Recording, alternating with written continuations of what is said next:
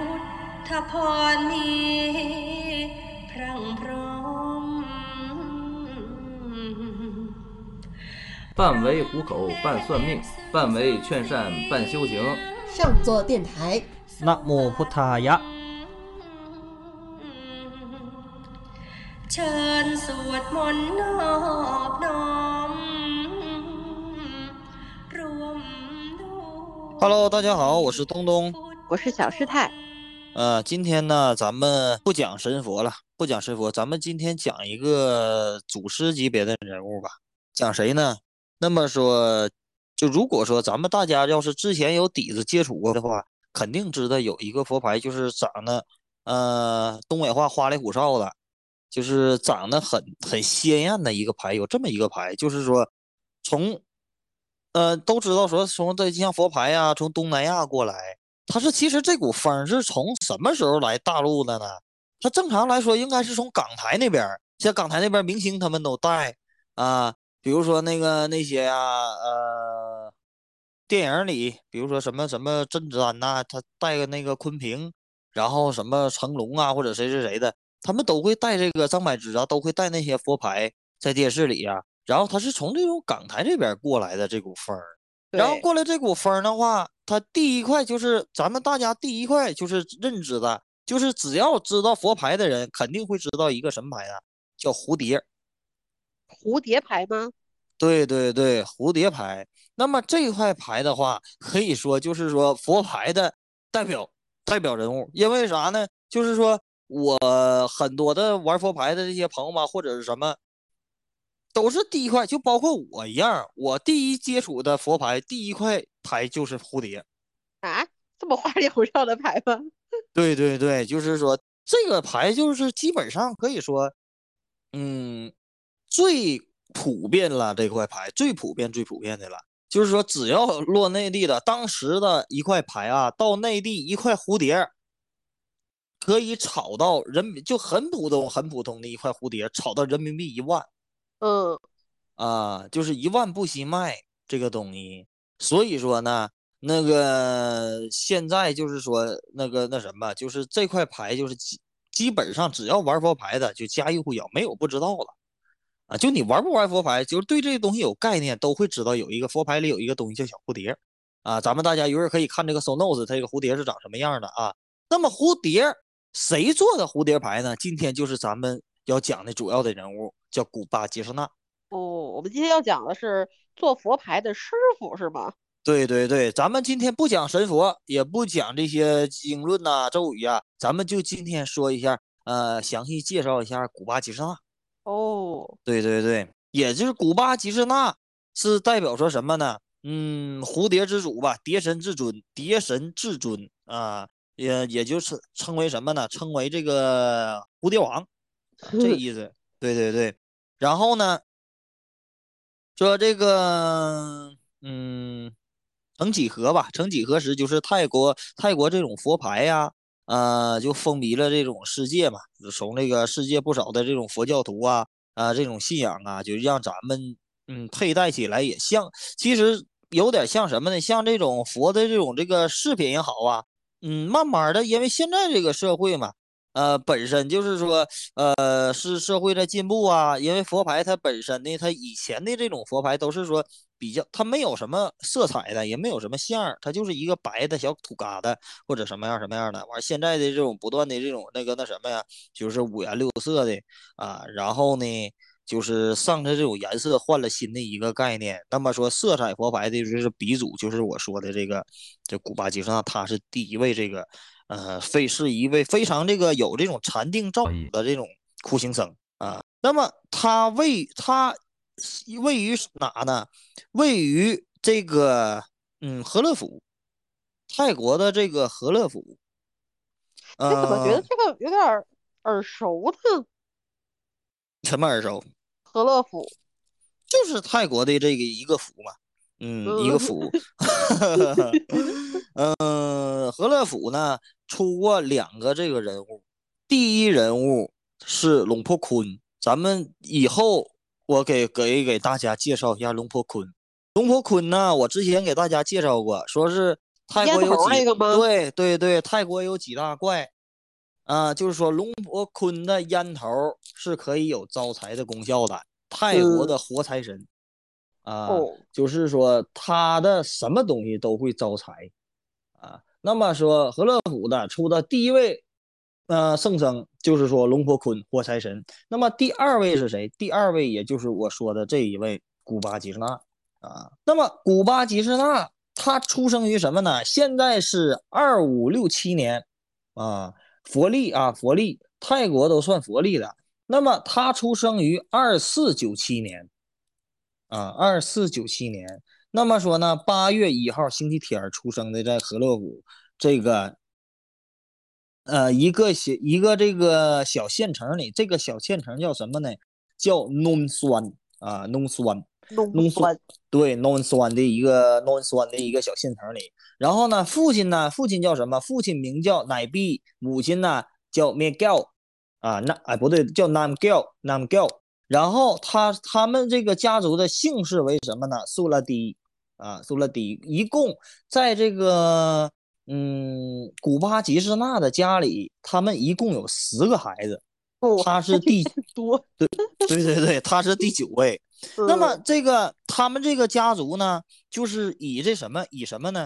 以医疗世家，就是说，呃，医补世家吧，可以这么说啊、就是家里都会这个会这种术。他父亲呐、他爷爷啊，就是从这种祖父传下来，传到父亲呐、都是说，嗯、会看病，呃，家里的就给这些村民呐、治病啊、疗伤啊这些东西。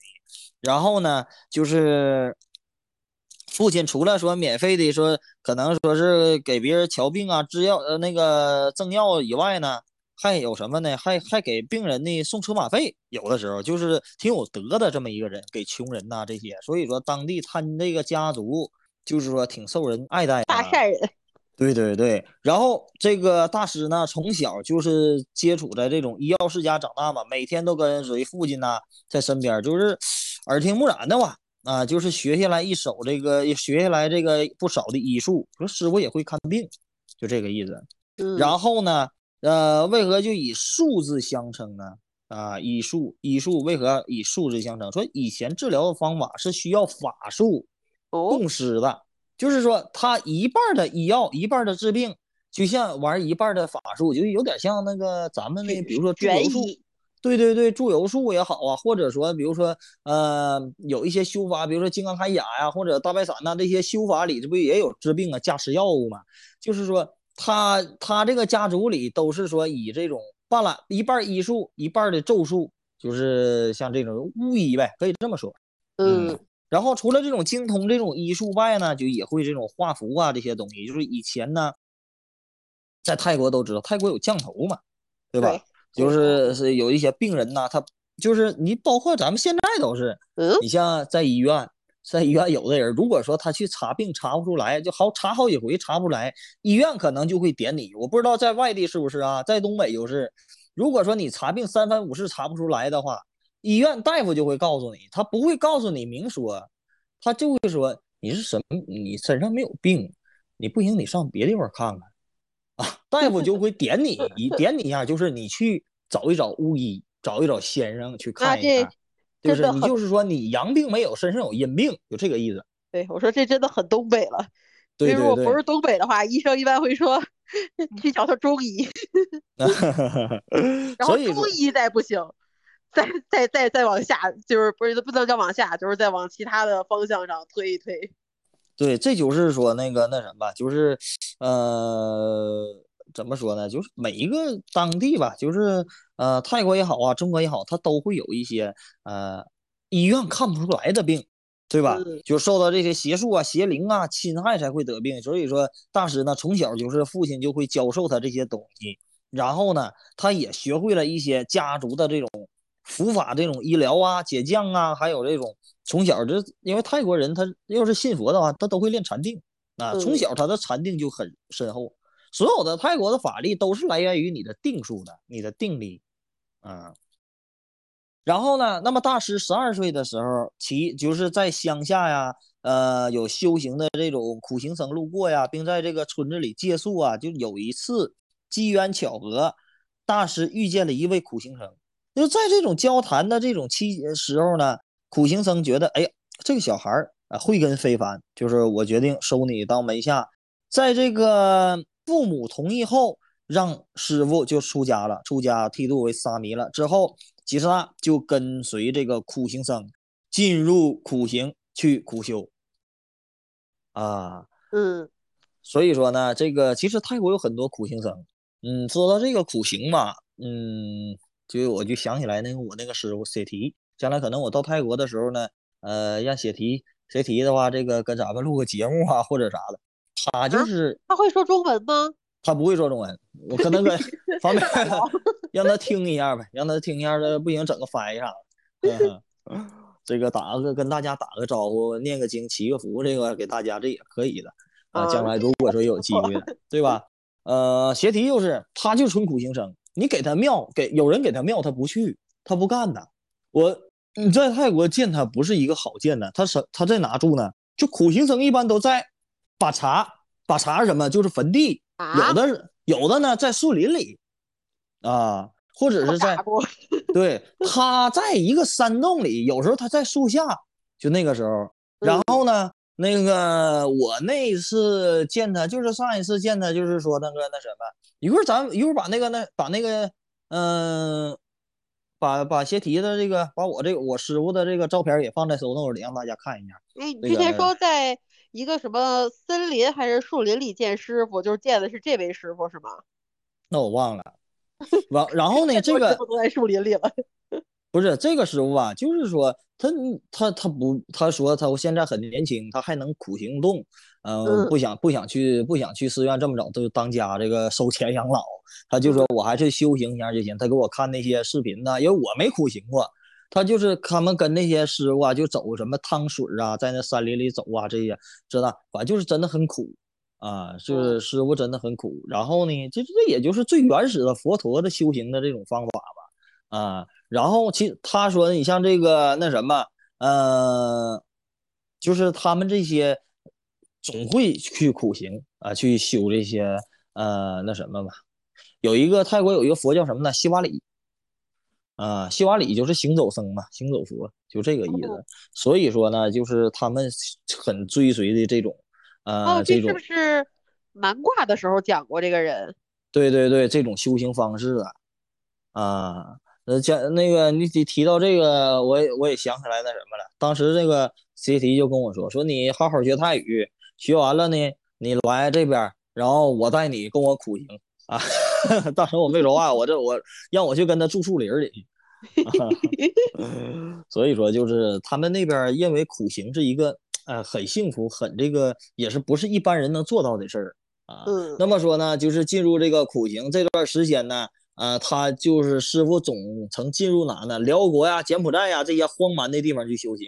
那么苦行僧是以什么呢？是以梵文受法啊，古法呀、梵文呐、或者这个也让这个大师啊，嗯、这功力呗，这个学识呗又上涨一层楼。那当时呢，师傅那时候就才二十岁，先行沙弥还俗礼啊，然后才才另举另举行的这个什么呢？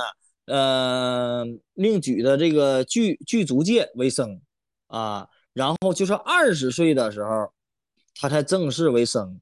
然后古巴吉士纳决定这个什么呢？先回家看望父母，然后再受戒。然后呢，那他回到家了以后呢，他就觉得说，哎呀，我这走这么长时间了，呃，我就觉得这个挺舍不得的，那我就多在家待一阵儿吧。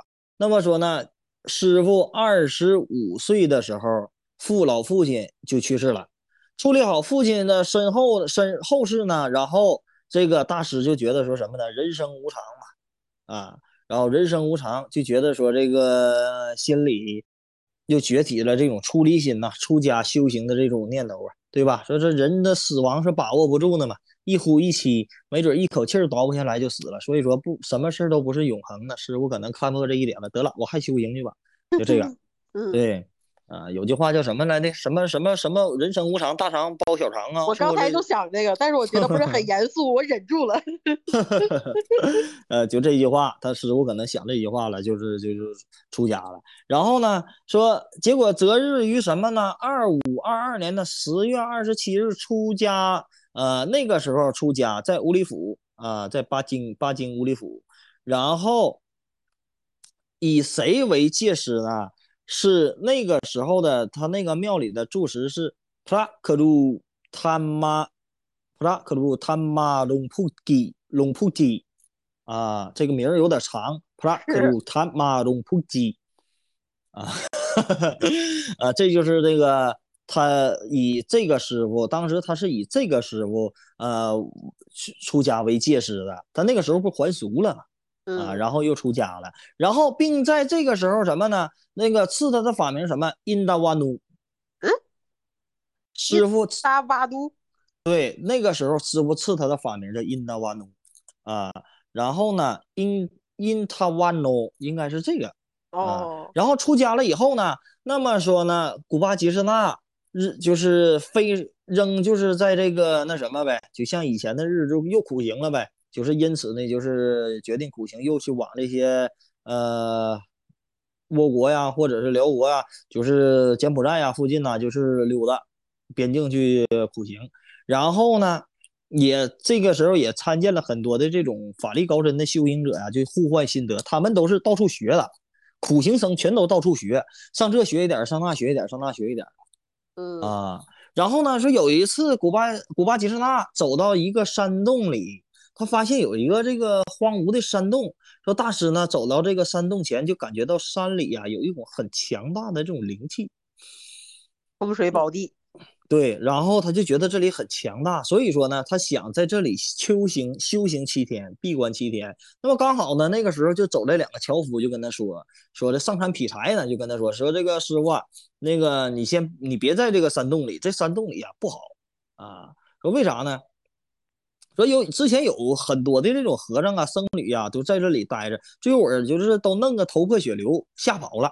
所以说师傅，你你这个别在这里待了。然后这个村民呢，就是都不敢靠近这个山洞啊，说这山洞很邪性，很邪门然后到了这个傍晚呢，这个像村民都不敢去嘛。但是古巴吉士纳呢，他也没把这玩意儿当回事儿，他就觉得说什么呢？他说这样吧，我就在这里待七天。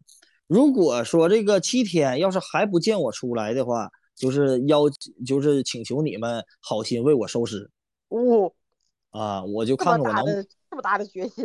对对对，我能不能待住？然后呢，村村民就向这个古巴吉士纳吧，向那大师跪拜，然后接着呢就奉上一些吃的呀，作为是那个大师闭关的这种粮食啊啊。然后村民就目送这个吉士纳进入这个山洞，就这样他们就走了。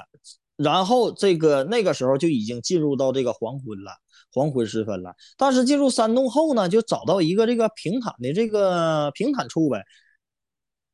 呃，就是禅定啊，睡觉啊，他就找一个地方，呃，就归拢好了，然后就开始念这个经，念禅定的经啊，呃，就开始做这个禅定仪式了。因为僧人每天晚上一睡觉都禅定了，啊，然后所以说按照这种例行的这种禅定功课，古巴吉士那呢，就是开始念经啊，回向所有众生啊，这些无论生与死的这种灵物啊，凡是与我这个结缘的话，都提升福报。啊，就是 化解你们的怨气呗，这些这些东西。第一页，大师睡在半睡半醒的这种状态下呢，忽然就感觉这种什么呢？感觉呃耳边就有声声的这种念经声。接下来呢，就听到有人类似于说的这种缅甸话，就跟他们说，跟他说话，说什么呢？说这个来到这个大师的跟前，就是他这个可能就在眼睛里呗。就是可能像半睡半醒的那种状态，就是看四位缅甸和尚就来了，用这种心通啊，跟跟大师说话，问这个古问这个大师说这个来山来山洞干啥来了？啊，问他的，对，问他来用意，问他来干啥来了？然后呢，那个大师呢就告知说，我就想在这里这个修炼七天，考验我自己的这个禅定力。呃，然后呢，这个僧人，缅甸的僧人就跟他说说，如果你不是修真正的修行者的话，那么你赶快出山洞。这个山洞只有真正修行者才能进来。这个如果说毅力不够的话，你肯定要是倒霉的。啊，肯定要遭殃的。那么大师呢就回应一句，他已经说要发誓了，在山洞住七天。如果真的说性命丧于此的话，那我就只能听天由命就完事了。啊，然后呢，缅甸僧人呢尽其这个意志坚定，于是就把那个大师引到山洞，说：“那你跟我走吧，到这个山洞这个深处。”然后当大师进到这个深处的时候，就看见说什么呢？有许多这种白衣白裤的这种修行者呀，啊，居士呗，这种白衣居士，然后正在这个正在进行禅定，就是很大的这个空间，但是没有一点声，没有一点声音。然后走进这个洞中央，有一个什么呢？二十米啊，高二十米的这个呃，不是，不是高两米啊，高高两米的这种那个大纯白佛像。啊，大纯白佛像，其有旁边有这个三四棵树的这个那什么树的这个呃大菩提树啊啊，然后呢，大佛像正中间有一个老僧，这个老僧呢见过大师，就问他问他来意又问他了一次来意 啊，你这个来干啥来了，对吧？然后呢，大师可能说，我刚才不都跟那俩人说了，你怎么又问我？然后。没有，我就开一个玩笑啊，就是那什么加一个戏，然后呢，这个。老僧呢，就是一一看这个啊，这个大师就是很虔诚，对吧？又是一次好脾气的，又告诉我了一遍，然后这个大师就高兴了，说我真的吧，我教你一段咒语，这个就是你的本命咒，你的真正的咒语本命咒啊。然后呢，这个他就紧接着跪谢老僧，这样的话，马上就是这一觉就醒了。哦，又是在梦里传授的。对对对。然后呢，这个第二天早晨这不醒来了嘛？其实这个就是在泰国有很多的这种东西，在梦里啊，在定里啊，或者是什么什么，有很多天神下来，这就属于天神下来的法。反而这种天神下来的法呢，在可以说就是在中国来说的话，叫扶藏，扶藏下来法啊，就是在密宗来说的话，就是说这扶藏师啊，一伏藏啊，就是在这个呃另一种这个维度吧。一种维度跟这种神明沟通啊，神明传下来的这种法，啊，其实他有宁玛派会的法，不是宁玛派，这本教也会啊，对吧？嗯，本教也有扶藏啊。哦，对，所以说呢，就是类似于这种一伏藏，就他们也是在禅定里，就是天神下来传法呀，或者这些东西啊，所以说这种法往往是特别灵验的。因为他没有不出自人的口嘛，这些神到你的嘴里，你在这这么样再去念诵的话，它就是特别灵，特别有力量，就这个意思啊。然后以至于呢，第二天就是大师就醒来了呗，醒来就隐隐约约的他就觉，哎，记住昨天晚上那个那什么，我回忆一下我这梦着啥？哎呀，忽然我我想起来了，有个老僧人教我咒了，我得赶紧给他记下来呀。啊，他就把这个记下来，完了每天就这么念，到了中午就灾难果然就来了啊。就是出现了一只什么呢？有点像十多岁小孩儿的那个一般的那个就那么高的野猴王，带了一堆，对，带了一大堆小猴崽儿。嗯，小猴崽儿呢，就是约这个得有那个二十来只啊，十多只，二十来只。然后呢，这猴王呢长大猴子啊，然后就是很很丑的埋了吧摊的呗，那个还还丑。然后呢，这个但是这些小猴崽儿都听他话。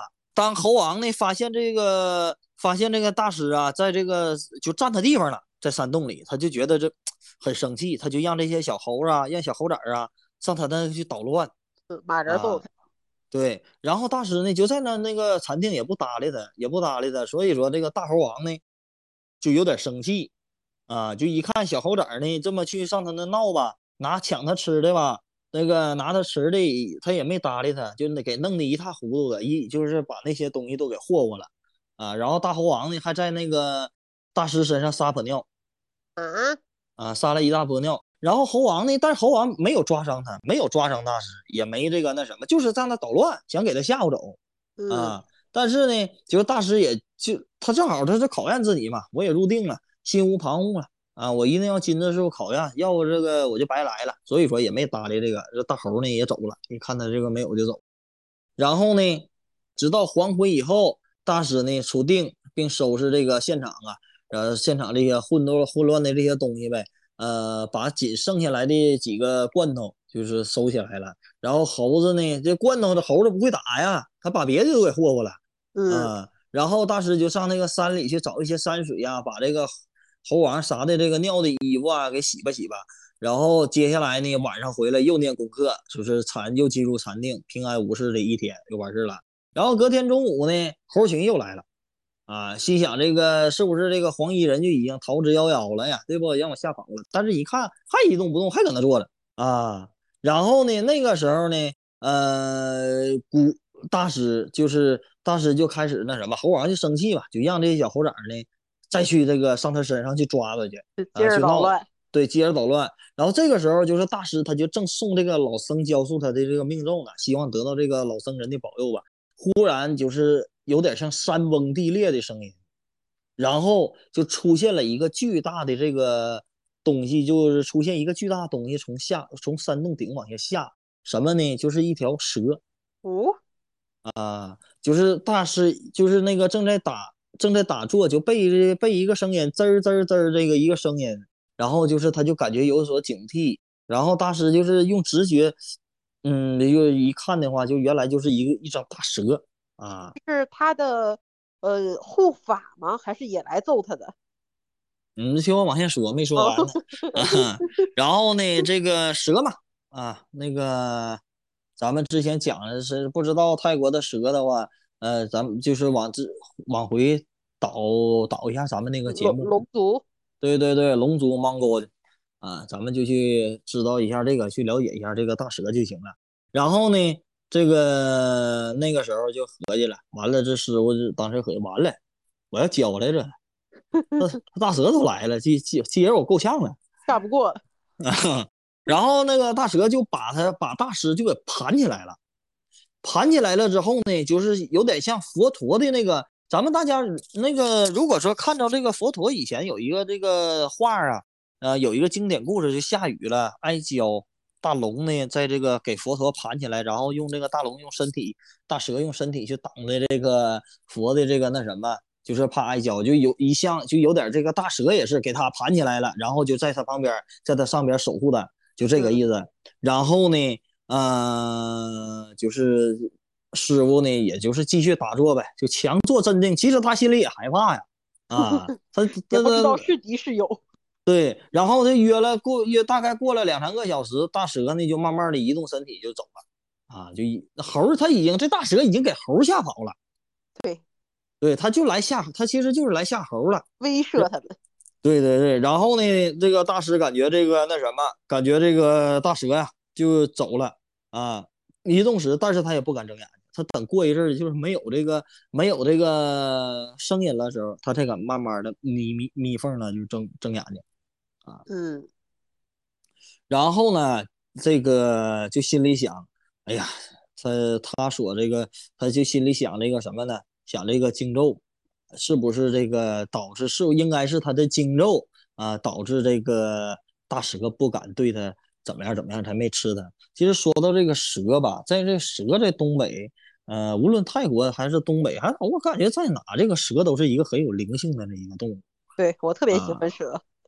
呃，我给大家讲一个真实故事啊，就我姥爷小，他说他也就三十多岁的时候吧，三十岁的时候就上山。以前呢，因为我姥爷呢是剧团的，剧团的，然后呢他就是到处走嘛，东北到处走演出啊啥的。然后他有一天呢，就是上黑龙江那边山上，就是闲着没事去溜达。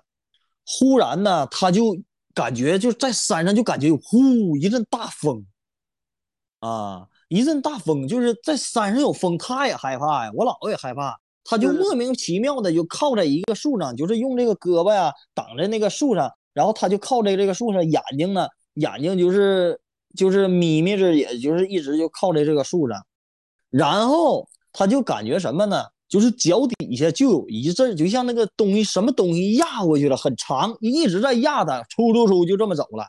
但是他这一功夫就始终他都睁不开眼，他也是他说他是吓得不敢睁，他也睁不开，嗯啊，然后就这一下就走了。他说这个东西老沉了，就搁他脚上过去，歘就这一下啊，就说这个就那个时候就东北的大蟒仙啊，蟒棍呢啊，他就遇到这种蟒蝎了，在这个山里。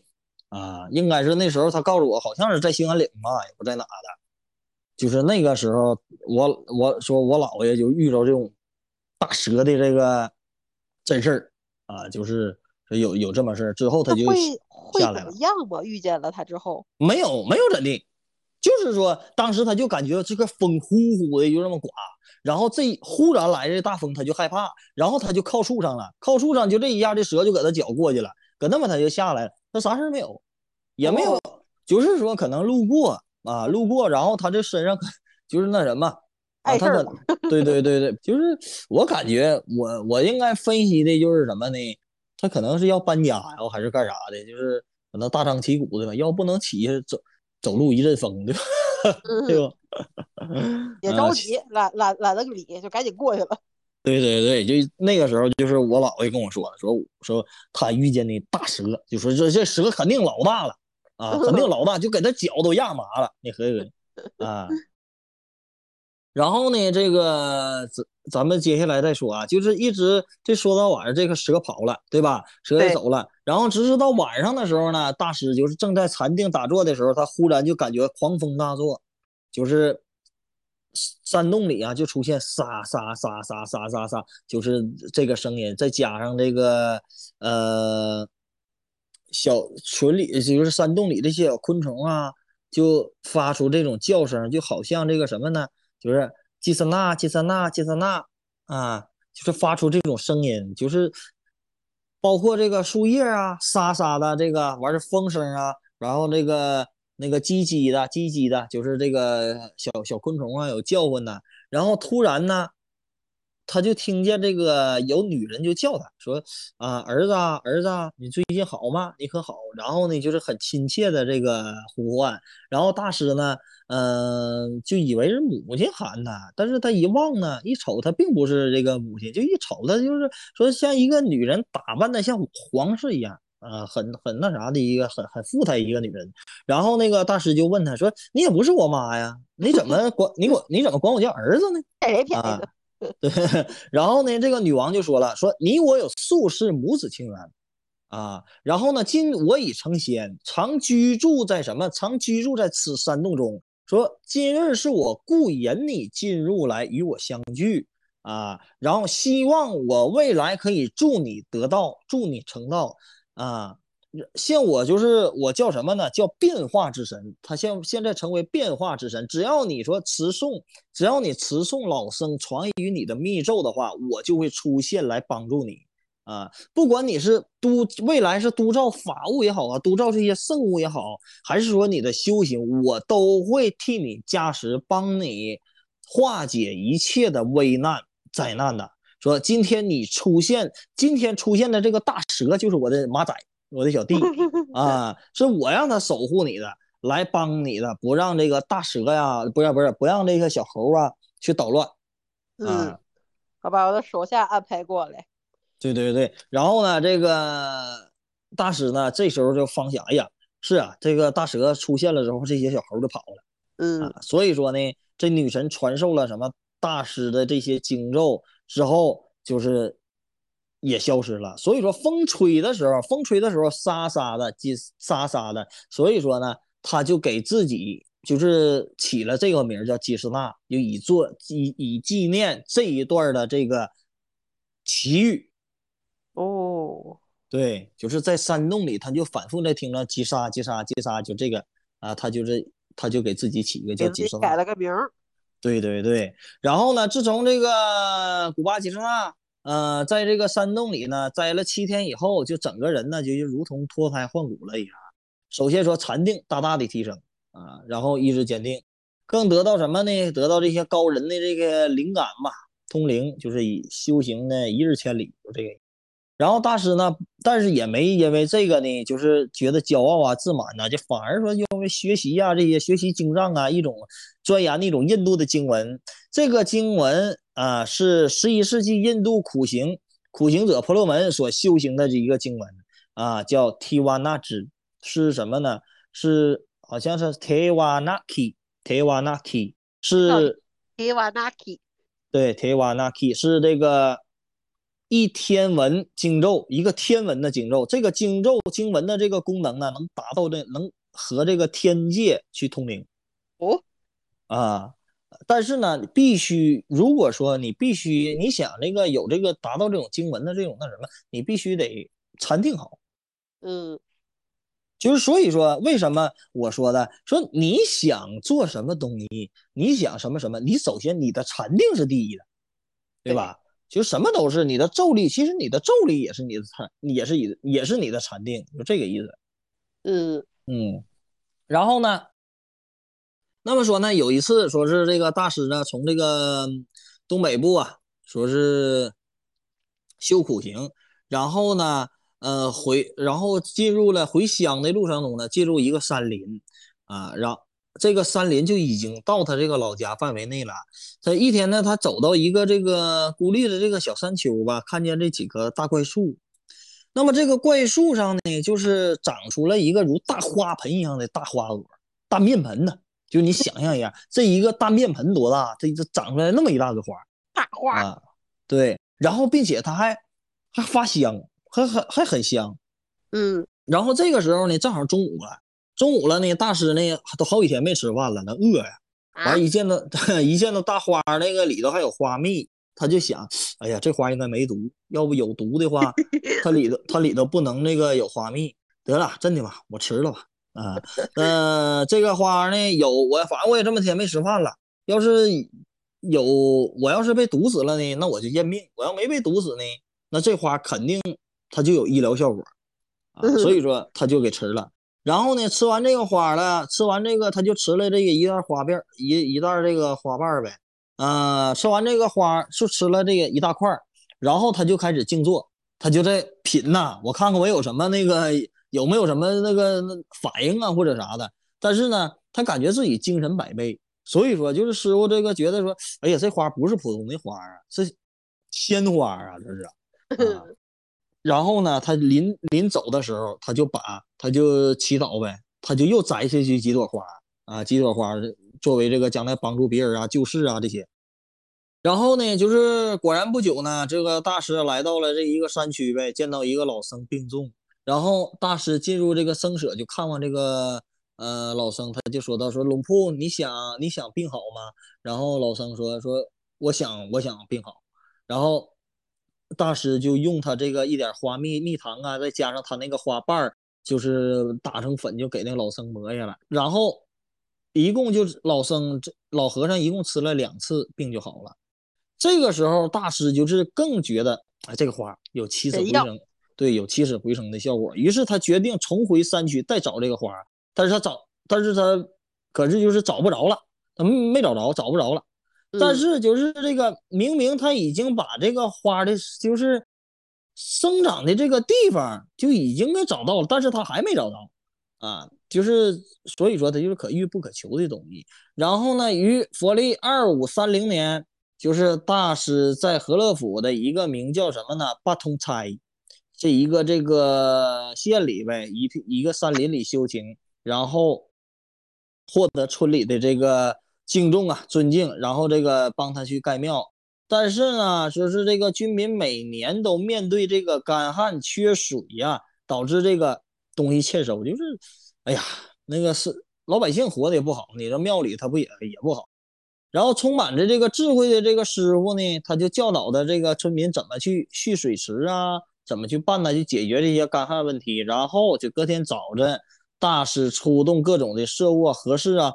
那这个当这个古巴吉什纳在寺庙的后方小池塘见两个小鸟，两个小鸟呢正在这个饮水解渴。这个时候他就心里就想出来一个一一个灵感，就想起来一位高僧曾经教过他一个法叫萨利嘎啊，这个萨利嘎的这个经咒呢是一种嗓音极佳的神鸟，意为金蛇法，就是泰国有一个法啊。叫萨利嘎，啊，这个法就是我现在要说的人猿鸟。人猿鸟，把对叫金蛇，金蛇法，把这个法吹到金箔里，然后加持这个舌头，啊，然后呢，你说话别人就会听，你说话别人就会信，尤其是将来做销售的，啊，或者说做什么什么的，就是非常利于口才。像它像小鸟一样，像小鸟叽叽喳喳的，是不是好听啊？你说话别人就喜欢听。是一个人缘对对对，像百灵鸟，你说话就像百灵鸟一样，就是有一个这个法叫萨利嘎。然后呢，于是他就决 定啊，决定呢挖一个大池，然后呢就是在鸟的这个喝水的这个呃地方呢，他就把泥土都收起来了，都收藏起来，然后挖掘这个这个时候呢，就开始他就把这个泥土啊做成这个佛牌，就是原来的这个大师是初造的是什么呢？初造第初期就是说建造的这个萨利嘎萨萨利嘎，他也是这个金蛇鸟，就是他是第一个做萨利嘎做这个人猿鸟的这个鼻祖呗啊。然后呢，这个大师呢，就是最开始是以木雕雕模具啊，又加点后边加点红宝石啊，加碎片呐。起初的初期的话，大师做的这个萨利嘎的这个佛牌都是赠送的。赠送帮忙这个挖这个祠堂这些村民呐，做这些东西，但是得到这个佛牌建佛牌这个太大，完事儿呢就把它，因为它它是木雕的，做的可大了，最开始的做的很大，然后呢他就把它供在村林里，就把它动，因为他是带不了啊，他就供在佛堂了。但是呢，就供在佛堂，他就是还还有的时候就给放在生意呢，放在店里了。他就觉得他这不自从把这个东西放在店里，生意日常的好。啊，再有的就是佩戴者，他就觉得说，哎，我说什么别人就会听，为什么呢？啊，就完事儿，我的桃花特别多，啊，就没有对象了，我戴这个东西我就有对象，也不整事儿，又招财又旺桃花。对，所以说就是日常的这个生，就是这个信众啊，就是灵验的这种案例越来越多，一传十，十传百的，迅速的就是传开了。然后这个信众就纷纷的上哪呢？就来到这个古巴吉士纳呢，就求一块灵验的牌。初期的这个萨利嘎呢，呃，是大师就是亲手制造的，但是后期就是那什么，那个就交给僧众，因为你这人太多了。最开始他都自己做，这是后来就做不过来了，啊，这就就做不过来了。第二天呢，就是，然后大师呢，就是什么呢？啊，将这个圣土啊，就。办好就给这些生他这些小徒弟呗，一下一下一下一下的说什么印。假如说今天晚上我加持加持这些土那个那什么加持这些材料，第二天你们拿去印，就这样一期一期一期的就这么就这么做。然后呢，在督造这个岩鸟的这个有一年多之后，有一次在这个一次夜深人静里的时候呢，大师还像一如往常的，就是加持给佛牌加持。仪式进行半途中呢，就突然飞来一个彩色的小蝴蝶，大蝴蝶啊。在这个佛坛面前呢，就是来回的转，来回转。然后古巴吉什纳一看，哎呀，这蝴蝶怎么那么好看呢？啊，加持完毕之后，古巴吉什纳就走到这个佛舍，就是进入睡前的时候，隐隐约约的就看着他那个术士母亲又来了啊，然后就跟他说说这个今天你看到那个佛牌呢，是我变化的啊，是我变的。然后古巴吉什纳心里想，那应该我是不是应该是给这个生物去多加一些气象啊？我是不是应该也把它做成牌呀？啊，所以说他做完第一批，他做的佛牌是人猿鸟，第二批就是做的这个蝴蝶。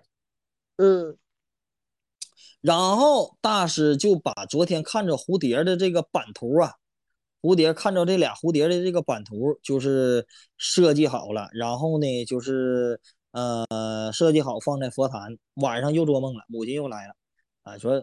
说这个那什么说了，这就是他母亲说，这就是我想要的这个样子啊，就是现在咱们看着这个蝴蝶的样子，一会儿这个把这个蝴蝶蝴蝶牌那个图片放在这个松洞里，让大家看一下。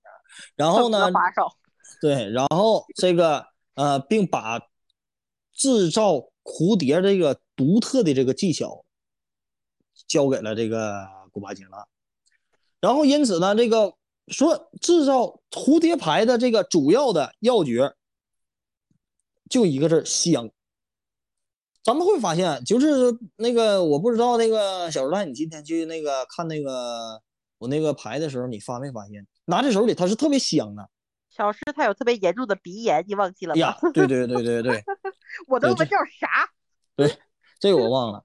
啊，回来回来让老陈闻一下，就这个东西，它它是这个主要的这个要诀就是香。就是它是有一个什么一百零八种的花粉和草药做的，就是而且说都是这些香木啊，说这些东西，就你把它配在身上，你都不用放香水，你身上自然就会发出来一种香味儿。哦，这不错。对，这个就是蝴蝶牌的这个最有大最有那啥的那个特点，就是说它香。然后呢，那么初期呢，大师所铸造铸造的这个蝴蝶牌啊，蝶神呢，就是有点粗糙啊。然后呢，再接过这个母亲的加持啊，后天这个改善呢，就是慢慢的这个就是带的人也越来越好呗。然后母亲也传授这个许多这个铸造这个蝶神的这个呃法门呗啊。然后呢，呃，第一呢，增加写满的这个天神符管的这些经文啊，也就是说咱们说的这个塔固。第二呢，就是往后边放各种的这个青啊、红啊、蓝呐，各种各样的宝石。然后增加它的这个权威、权贵，也代表，并且也代表说贵气的意思啊。然后呢，说一来佩戴者说带上这块牌，带上蝴蝶牌的话，他会招揽人缘，还有财运。诚心的话，就肯定会有福运呐，就这个意思。然后呢，呃。有一次啊，有一夜，就是大师的徒弟正忙着这个督造蝶神的时候，就依靠这个树枝的这种蜡烛这种微光吧，就把模具呢，就是这个做这个蝶神一块一块压出来。在夜夜深人静的时候呢，就听见一些昆虫啊，吱吱吱吱就这么叫。就大家呢正聊天的时候，就提起这个大师啊，会做这些蝴蝶形的一些怪佛牌啊。当时呢，这个蝴蝶牌就已经成为大师的这个标志了。然后。然而呢，就是却不知这个灵验程度。忽然礼堂上就发出一个巨大的这个声，咚呀一声，当。然后大家呢就猜想，是不是有小偷进来了啊？还是说这个呃？不过呢，就是你要是有小偷进来，庙里的狗肯定会叫唤的。但是也没有狗啊啊！就过了一会儿呢，大家就心惊胆战的，就拿去这个去看看，怎么是当一下啊？然后呢，这个就仔细一看。就有一只手掌那么大的一个大蝴蝶，啊，有一个大蝴蝶就来了，然后呢，这个就马上回去告诉当家的古巴吉纳就出来一看，啊，就是口中念念有词，这蝴蝶就飞走了。然后啊，这个时候就是师傅就是观察呗，观察呢，他就说你们是不是那个当时说坏话了，说这个牌的坏话了？哦，对，这这是这个是我那个树叶的母亲变化出来的。啊，来看看，对对对，不乐意了，来告诉你，不行了，让看看。对，以后不要，以后这个做这个佛佛牌的时候，不要说这个东西不好啊，因为蝶神始始终在观察你，在盯着你呢啊，所以说这以后这个小僧人就是做牌的时候不说话啊。然后呢，这个大师呢，就当时就成成为这个享用这个那啥佛牌界的这个那什么，就是佛佛牌界十大十大圣僧。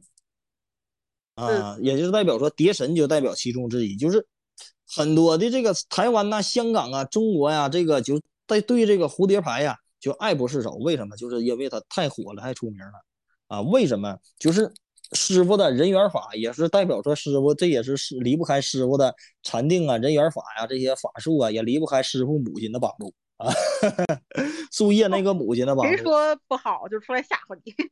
对，呃，所以说呢，这个反正也说话也得说，说说话也得说轻点儿，不要没准儿一会儿那个我这屋里进了蛾子啊。就那完了，我刚说完他护犊子。所以说，呃，其实呢，就是大师还是很厉害的，要不然他不不成，不是不存在，他能把。他的就是肯定是说他自己的华爱法、人缘法修到一定程度了，要不然不能他的这个他的圣物这个名气能达到这种这个那什么。其实古巴其实上他是很有钱的，很他有的是钱，就是说他这个僧人供养也好啊，或者是什么什么什么，他就是很富有了啊。那你一样你师傅有富有的情况下，你不能说哎呀这师傅不是修行人。对不对？哪个修行人他就是，但他本身师傅就够穷的了，你还向他去那个那什么，那个那个怎么怎么事对吧？这个东西代表着一个人的福报加持，他的这个福气的问题。所以说，这个师傅也代表着什么？他是很本身他就是有福气，有这种定力，有这种法术这种灵验程度的，要不然他不存在他的圣物就会这么有出名。这是现在孔之前那个我见的那个师傅啊，孔令武了，有一个师傅，我知道这个师傅。他是之前跟古巴吉尔纳学学法的，他在孔敬就是特别有名，这个师傅。然后呢，就是他的法什么法厉害呢？人缘法。他说我的就是跟那个古巴吉尔纳学的，啊，就是这个他的法都是天神法，特别灵验，就是就是这么说的这个意思。所以说呢，呃，咱们大家可以看一下蝴蝶牌。蝴蝶牌呢，它也它是一个小蝴蝶，左边呢是一个小蝴蝶，中间它这中间是有两张银脸儿对，啊、这两张银脸儿是代表谁呢？代表湿婆和湿婆的媳妇儿，哦，湿婆和佳丽啊，代表这个。神，对对对，代表这个雪山女神 啊，一个是父母对对对，全连到一一起了，串戏了。对，所以说呢，呃，这中间这两个呢也代表这个，然后呢，这就是我今天要介绍的，主要来介绍这个蝴蝶的这个东西。所以说，它这个牌就是蝴蝶，第一，为什么蝴蝶火？第一，它有好看啊、第二呢，它有香味儿，就是你戴上它就会特别散发出这个香味儿。第三，功效好，就是说桃花魅力，还有说人缘人见人爱呀，花见花开呀，还有招财的这种功效。第三的话，它的价格是非常平实的啊，就是师傅出来的这些东西，这平时啊，平时不知道啊。平价实惠是吗？对对对，就是老老百姓可以接受的，它不贵的、啊。就是你之前的那个，之前是为什么它很贵？那是说价不太在那个那啥，在那个国外啊刚过来，价不明。但是现在这咱们已经接触了佛牌，接触这么长时间了，肯定是这个大家都知道，对这个佛牌也有也有一定概念了。所以说呢，就是也知道这个东西不是特别贵，老百姓都能接受。但是一个也有一个弊处是什么呢？假的多嗯，啊啊，这个是这个蝴蝶这这个好分辨真假吗？好分辨，就是师傅的牌一眼就能看出来。就蝴蝶牌是最好分辨真假的，但是你得懂这个东西，你能看出来真假啊。你要不懂你，你可分辨不出来。嗯，对，但是我这都是真的啊。嗯，所以说呢，就是说这就是蝴蝶牌。那么咱们大家如果说有兴趣的话，去找小助手去了解一下这个蝴蝶牌的这个大概的这个功效。就在这里呢，我就是给大家介绍一下这个师傅，介绍一下这个法术的来源。那么说临也这个我看多长时间了，也一个小时了。咱们呢，呃，教给大家一个蝴蝶的心咒。啊，嗯蝴蝶的蝴蝶牌的心咒，如果说大家感兴趣的话，去多念他的心咒啊，多念他的咒语，增加个人魅力啊、人缘啊这这些东西啊，也祈求这个大师的这个佛光啊，还有大师母亲的这个神光啊，照耀咱们，加持加持咱们这个信众啊，啊，就是有一个啊美好的未来呗，啊，人缘多多呀、对吧？嘿嘿嘿嘿，财源广进，对吧？然嗯后财源广进这么这么有意思吗？嘿嘿嘿嘿，星星星星，嘿嘿嘿嘿，是这个意思啊。你这段掐了吧，这段掐了。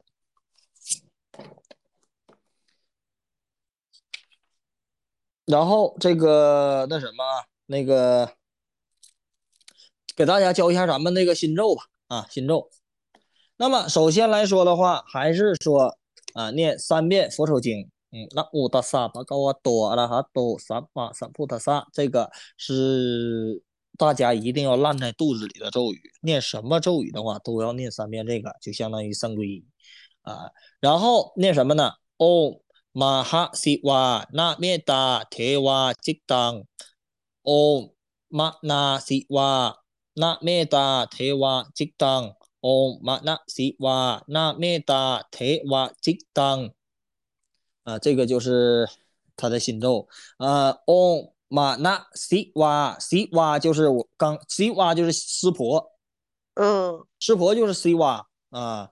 Om Mana Siva 那 Meta Meta 就是魅力的意思啊。那 Teva j i d a n 那就这基本上这就是这个蝴蝶的心咒。如果说咱们大家有蝴蝶的话，放在手机里，那么达萨巴科瓦多阿拉哈多萨玛萨波达萨。哦，玛那西哇那灭达提瓦吉当许完愿带在身上，OK，你这一天都会有好运的。哦，嗯，好，基本上就是我说的这个大概的情况。那么今天咱们这一期就结束了，然后咱们下个星期见。半为糊口，半算命，半为劝善，半修行。上座电台。那我不打呀。好，再见各位。